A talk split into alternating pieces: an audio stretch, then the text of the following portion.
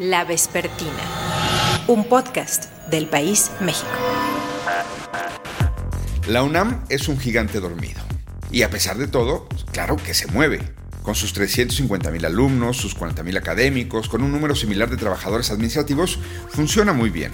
Puede mejorar, sin duda. Y algunos advierten que hay que mejorarlo, pero que conviene no despertar al gigante dormido. Otras personas, otras voces, precisamente demandan que hace falta que despierte la UNAM para que atienda los reclamos de mujeres acosadas en sus facultades y escuelas, de profesores mal pagados, de estudiantes que buscan excelencia o más opciones. Y ahora, desde hace días, entre quienes demandan una sacudida en la Universidad Nacional Autónoma de México está ni más ni menos Andrés Manuel López Obrador. Integrantes de la comunidad universitaria comentan aquí en la vespertina las implicaciones de las críticas presidenciales. ¿Son una oportunidad o una amenaza? ¿Cómo va a reaccionar la UNAM? La académica de la Facultad de Ciencias Políticas Teresa Rodríguez de la Vega, Raúl Trejo del Abre, del Instituto de Investigaciones Sociales, Leticia Bonifaz, que lleva 39 años consecutivos dando clases en la Facultad de Derecho, el ex rector José Narro y la directora de Humanidades Guadalupe Valencia responden a las críticas presidenciales. Bienvenidos a la Vespertina, soy Salvador Camarena, comenzamos. 7 de octubre, Andrés Manuel López Obrador, presidente de México. Se dan casos en donde hay mafias, no encontré otra palabra, que dominan en las universidades públicas, así como existen los líderes charros en los sindicatos. Así también existen pues eh, caciques que dominan en las universidades.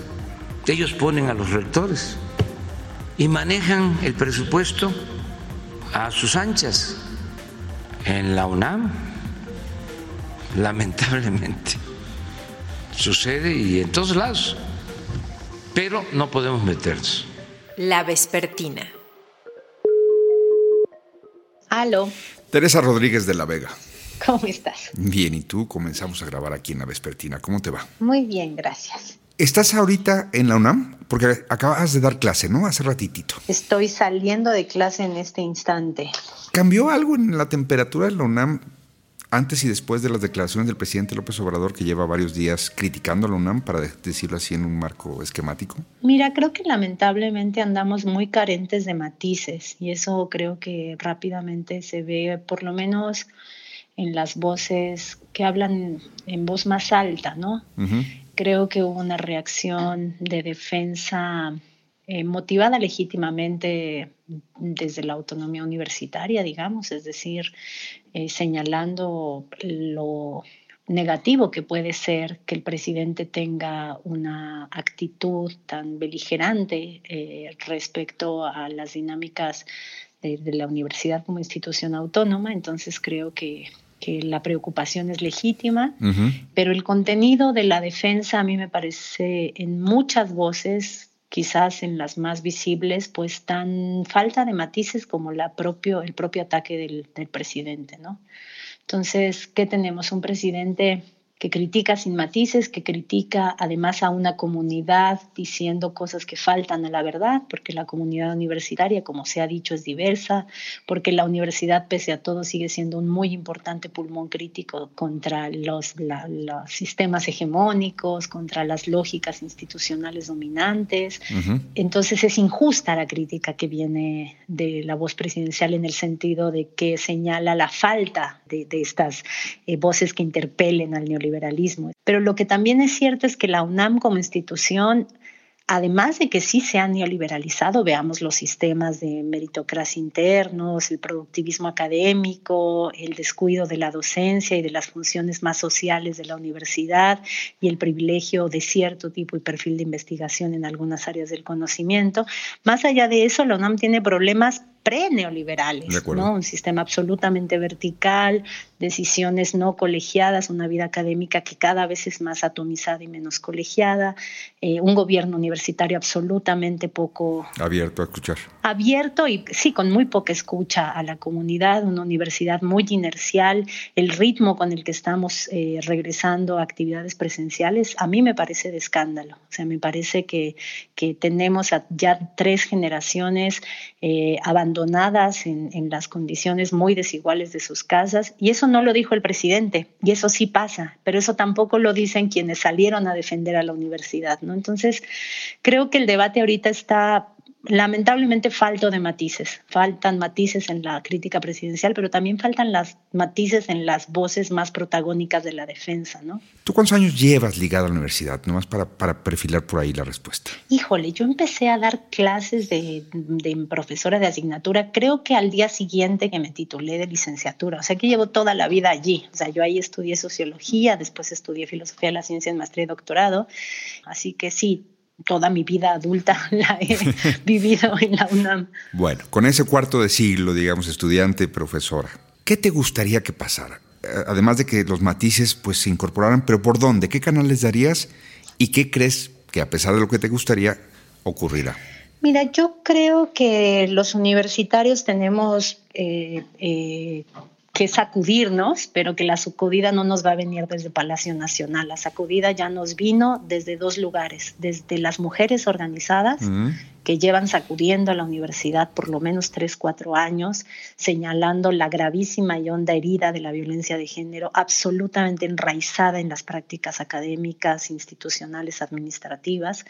Y por otro lado, por parte de los profesores de asignatura, profesores y profesoras de asignatura, eh, que intentaron sacudir a la universidad con el, este hashtag de la no paga, con esta actuación administrativa irresponsable y escandalosa que dejó en el desamparo en medio de la pandemia a, a, cientos de sus, de sus profesores, a los que además mantiene precarizados. Entonces, ojalá la universidad se sacuda. Hace mucho que la universidad, yo creo que desde el movimiento por la gratuidad en el 99, la universidad no se veía tan sacudida como lo han, la han sacudido las mujeres primero y los profesores y profesoras precarizadas después. Ojalá que de eso internamente como comunidad universitaria acusemos de recibido y nos pongamos a cambiar a la universidad desde adentro en lo que sí tiene que cambiar, ¿no? Muchas veces somos muy críticos, es más, te diré, hay muchas voces críticas del neoliberalismo, pero que se acomodan perfectamente al modus operandi del autoritarismo universitario, de la precarización de la planta docente.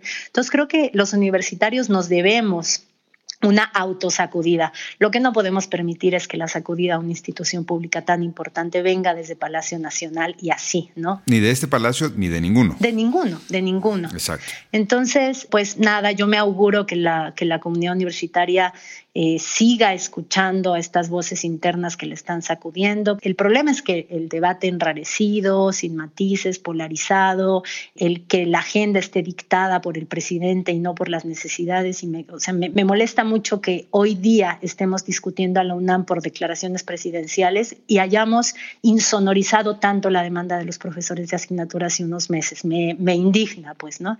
Y eso habla de cómo está el debate público. 21 de octubre. Yo quisiera avanzar más, no puedo porque fue mucho tiempo de atraso, de saqueo, manipulación. Afectaron dos generaciones eh, en las universidades públicas, hasta la UNAM se volvió individualista, defensora de estos proyectos eh, neoliberales. Bueno. Doctor José Narro, ¿cómo está? Muy bien, ¿cómo está usted? Bien, qué gusto saludarlo. Lo mismo. Comenzamos la grabación, si le parece. Adelante, señor. Es un gusto. Doctor, alguna vez un rector de la Universidad Nacional Autónoma de México me contó que iniciaron conflicto estudiantil en la Universidad Nacional Autónoma de México era lo más sencillo del mundo.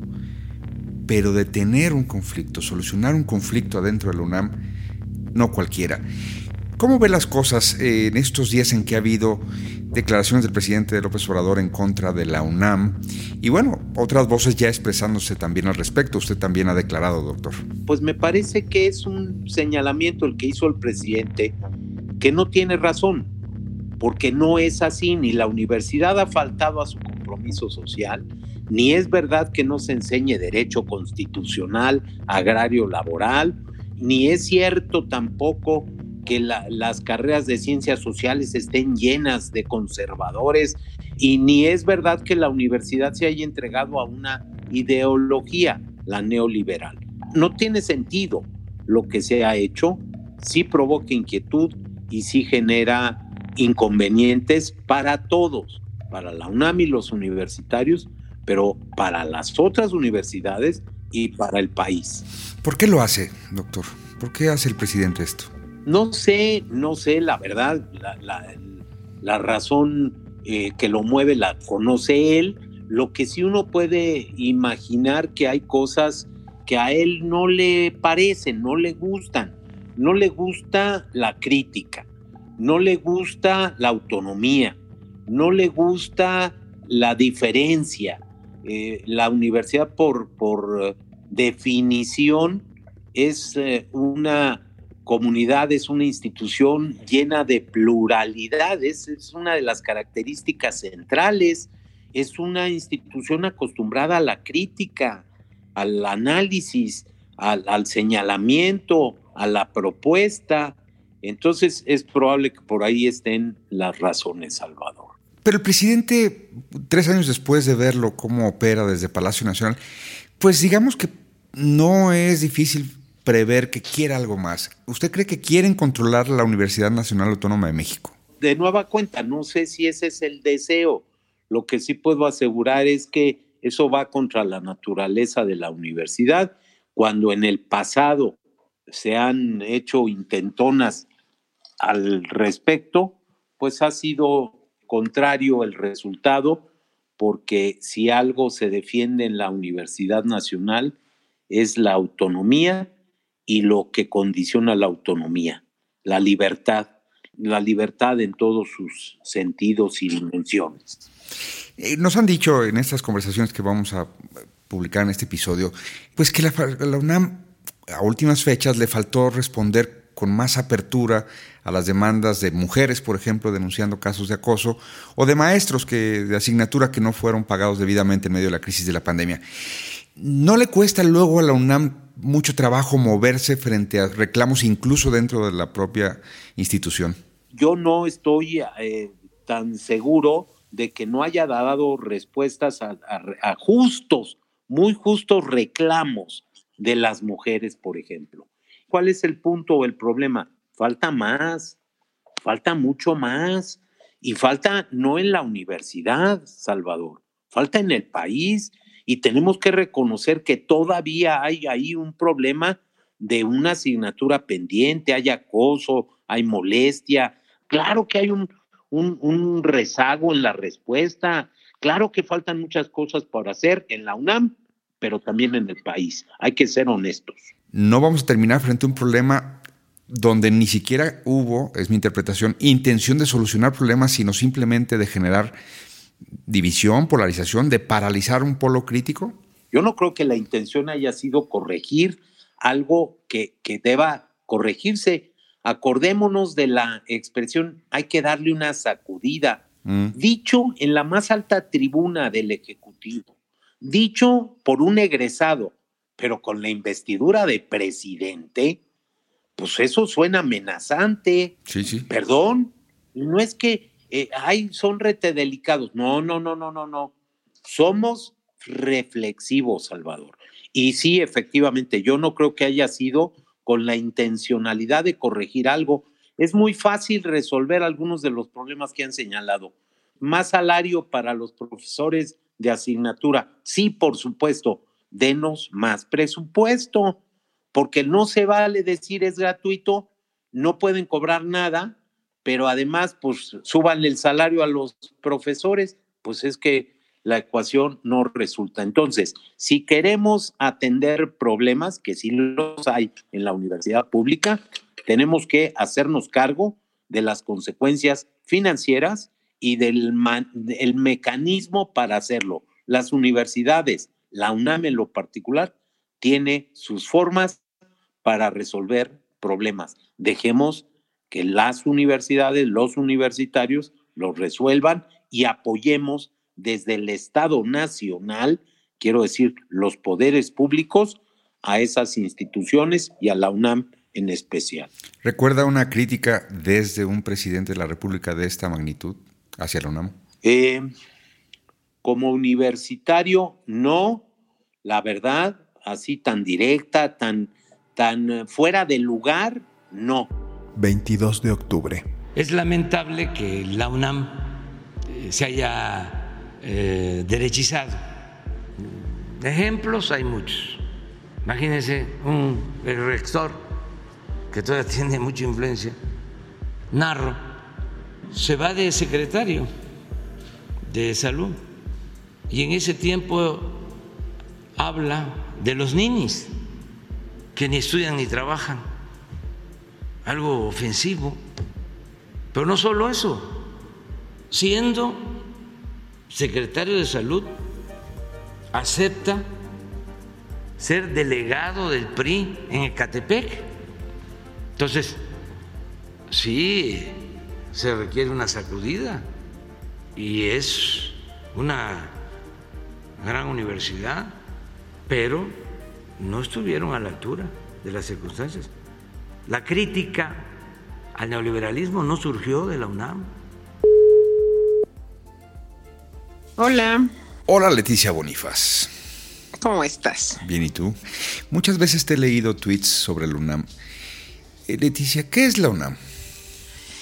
Mira, para mí la UNAM es mi casa, así te la pongo.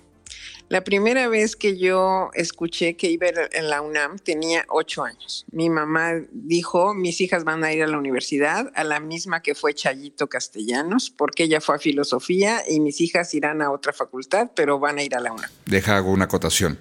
Esto fue en Comitán. En Comitán. Y Rosario Castellanos también es tu paisana, por supuesto. Entonces, estamos hablando de que en Comitán tu mamá dijo, mis hijas van a ir a la UNAM. Exacto. Yo, yo tenía la UNAM en mi destino desde chica. Este, ni siquiera conocía tan a fondo a Rosario Castellanos, pero ella era como un referente en Comitán y bueno, yo sabía que iba a ir a la UNAM.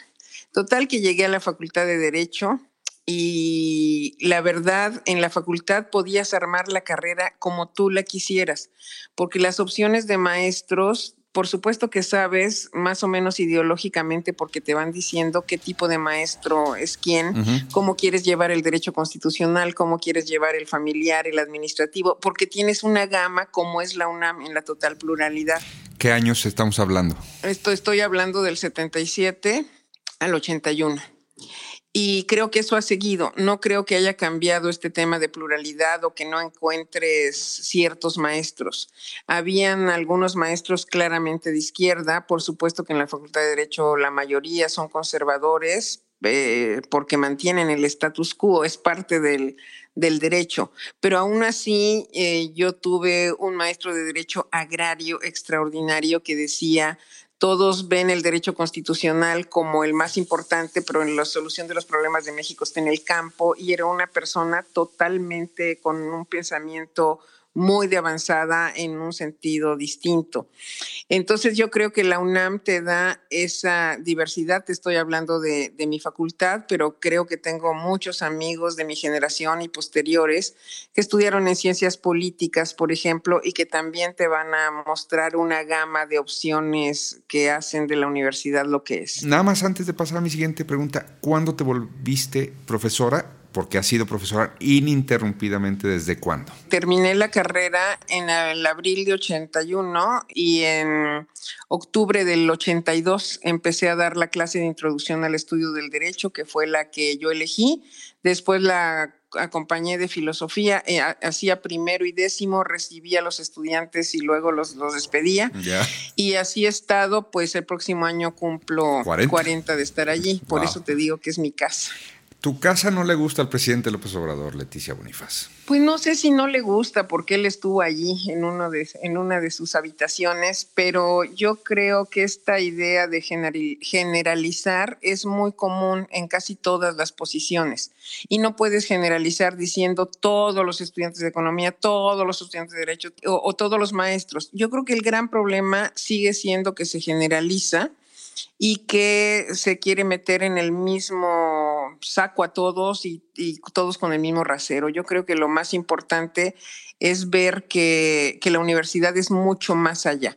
Y, es parte de la misma polarización que está en todo. Y ahora es quien defiende a la UNAM, quién no la defiende, quién pone un tuit, quién no lo pone, e incluso hasta agresiones para quienes no lo ponemos. Pues algunos piensan que la UNAM se defiende en Twitter y otros pensamos que se defiende de otro modo. ¿Por qué hace esto el presidente, según tú? Como bien recordabas, él es egresado de ahí, de la propia Universidad Nacional Autónoma de México. Y digo, para la izquierda, desde el ingeniero Cárdenas, por supuesto, eh, digo por, por, las campañas presidenciales, el propio Andrés Manuel López Obrador, pisar la UNAM ya era un distintivo. Fue el territorio natural de un movimiento y pareciera pues contradictorio que el presidente, que este presidente esté haciendo esto. ¿Cuál es tu lectura? Pues mira, yo creo que incluso se está leyendo mal la reforma de Carpizo, la frustrada reforma de Carpizo. Carpizo hizo en aquel momento, cuando nació el CEU, un documento que se llamaba Fortalezas y debilidades de la universidad. Y esto de que los maestros estamos mal pagados y que hacía falta siempre dinero para investigación, a Carpizo se le ocurrió pues que hubiera una cuota significativa, porque la cuota se fue perdiendo con el tema del salario, no es que haya sido siempre gratuita, pero acabamos pagando 20 centavos en algún momento después de toda la inflación hasta que el número desapareció. Entonces yo creo que desde que se está diciendo que la reforma de Carpizo era neoliberal. Yo no sé si Carpizo era neoliberal. Yo creo que él tuvo una idea de cómo salvar a la UNAM según él y pues no funcionó y se le vino la UNAM encima. En aquel tiempo se decía que había tres cosas que no se tocaban, el ejército, la Virgen de Guadalupe y la UNAM, ¿no? Eran las tres cosas que no se tocaban. y ahora pues las cosas han, han, cambiado. Lo que creo es que se está distorsionando, que se quería privatizar a la UNAM. Yo creo que no, Carpizo nunca pensó en hacer eso. Yo creo que en cómo se allegaba de recursos para que se pudieran cumplir con las metas de la universidad. Sí, te preguntaba el presidente López Obrador, ¿qué mejoramos para hacer una diferencia sustancial en la universidad para los próximos años? ¿Qué le contestarías, Leticia? Yo creo que depende mucho de qué facultad hablamos, porque eh, hoy se está diferenciando como qué se hace en el tema de las ciencias sociales y qué se hace en el tema de lo que se llaman ciencias duras o exactas.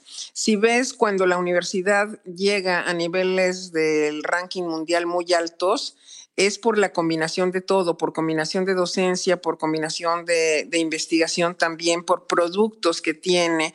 Pues de allá han salido el premio Nobel este, Mario, Molina, también el, el de La Paz, Alfonso García Robles, como que la UNAM ha sido esa cuna y debe mantener la calidad en todo. Claro, los maestros que damos clase por el amor a la UNAM estaremos allí con buen sueldo o con mal sueldo, estamos allí, pero no debería ser. A pesar de eso, hay muchas cosas que para la investigación son claves y que tendrías, eh, por ejemplo, todos los que tienen que hacer prácticas de campo y que sí, la restricción de recursos allí sí impacta directamente en ese trabajo. Finalmente, Leticia, ¿este embate del presidente eh, le hará daño? ¿Está en peligro la UNAM?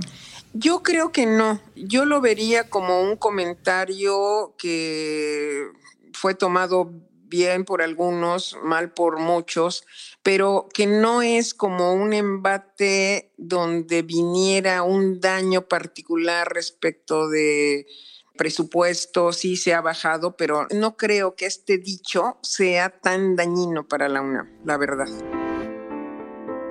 22 de octubre. Kenia López, senadora por el PAN. Lamentamos muchísimo la estigmatización que el presidente de la República hace sobre la Universidad Nacional Autónoma de México. Yo soy egresada de la UNAM y me parece muy lamentable que el Ejecutivo Federal lesione, dañe, violente a nuestra máxima casa de estudios. Me da mucho gusto recibir aquí en la vespertina a Raúl Trejo del Abre, quien publicó el lunes en Crónica el artículo titulado AMLO contra la UNAM. Ahí reivindica algunos datos, algunas realidades de la UNAM como una universidad popular, en donde muchos hijos de la clase trabajadora pueden ingresar y tener oportunidades de superación. Raúl, bienvenido a la Vespertina. ¿Qué vislumbras? ¿Qué escenario vislumbras para la eh, Universidad Nacional Autónoma de México luego de estos ataques y descalificaciones por parte del presidente López Obrador? Siempre una descalificación del presidente es grave para cualquier institución. Eh, distintos presidentes mexicanos en la historia pues de un siglo para acá se han enfrentado con la universidad, pero creo que nunca de manera tan enfática y tan pues tan carente de argumentos como hace ahora el presidente López Obrador. A lo mejor el único civil que podemos encontrar es el terrible desencuentro que hubo en 1968 entre la Universidad Nacional y las instituciones de educación superior en general con el presidente Gustavo Díaz Ordaz.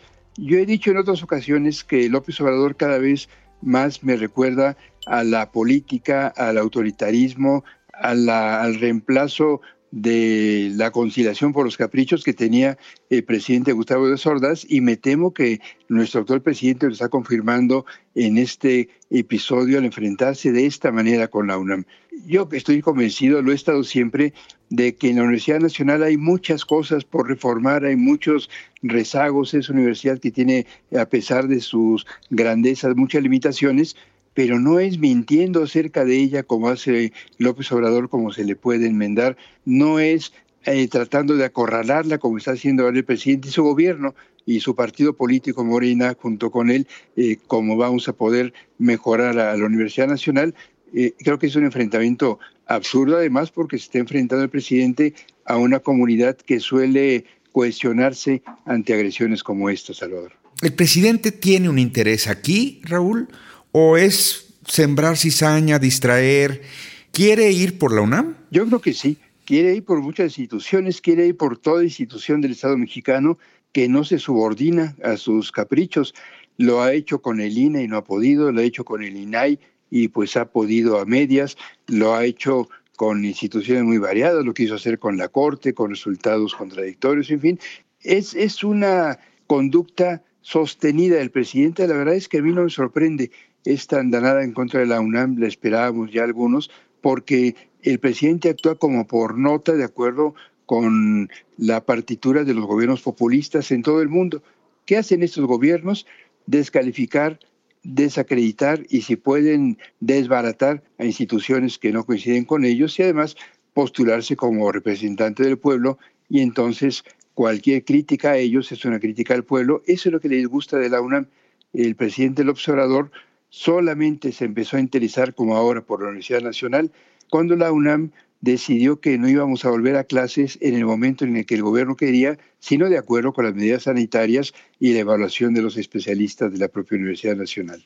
¿Resistirá la UNAM? Yo espero que sí, eh, pero no estamos en una situación sencilla. La de la UNAM es una comunidad, más bien es una colección de comunidades muy variada, muy heterogénea, hay confusión en la universidad, hay miedo entre algunos colegas míos académicos que no quieren declarar, no quieren manifestarse con la libertad que suelen hacerlo ante asuntos de, interés público, pero creo que por encima de ello las expresiones dentro y fuera de, la universidad que hemos visto ante las descalificaciones y las falsedades, porque es el problema del presidente del observador, él está evaluando a partir de mentiras y no de diagnósticos ciertos de lo que pasa en nuestra universidad.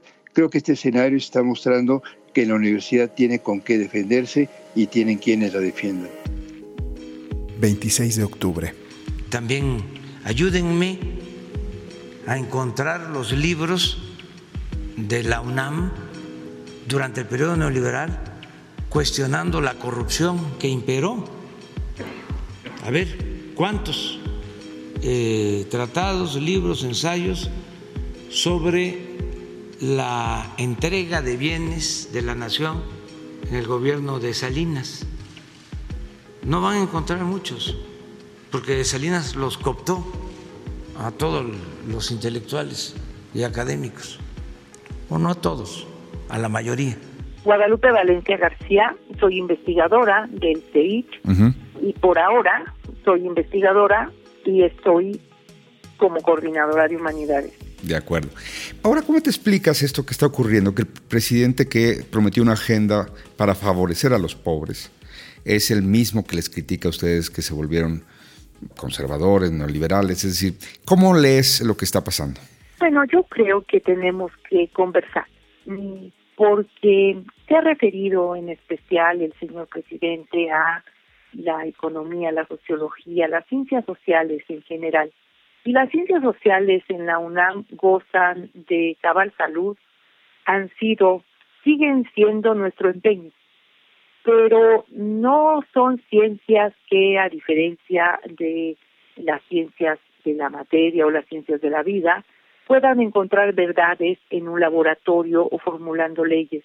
Son ciencias que eh, abordan lo social, buscan su interpretación, su comprensión, su mejor explicación de múltiples maneras que no son únicas, que son diversas, que son plurales y que en la UNAM encuentran el espacio ideal para el debate y para la deliberación en donde lo que se juega son mejores interpretaciones que den lugar a mejores eh, diseños de política pública, a mejores diseños de finalmente de proyecto de nación. ¿Tú ves en esto de verdad una amenaza o una oportunidad? Yo creo que puede ser visto como una oportunidad, en efecto, y puede ser visto como una invitación, como una invitación a revisar o ponderar, a eh, fortalecer ante la sociedad los logros que la UNAM tiene en términos de injerencia social en, en los estudios eh, de economistas, sociólogos, antropólogos, historiadores y toda la gama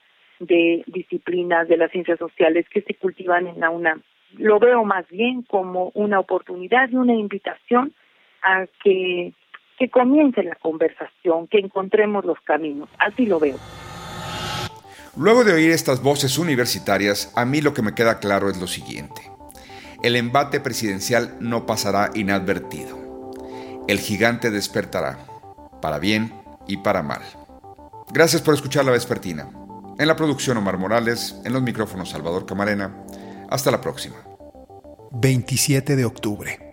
Andrés Manuel López Obrador, presidente de México. Entonces, eso es lo que eh, nosotros planteamos, de que eh, tiene que reformarse la universidad, porque incluso se salvó porque querían cobrar cuotas.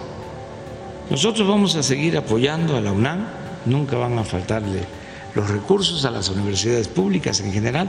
La educación es muy importante, es básica, pero sí, no debe ser eh, un instrumento, un medio para mediatizar. La Vespertina, un podcast del País México.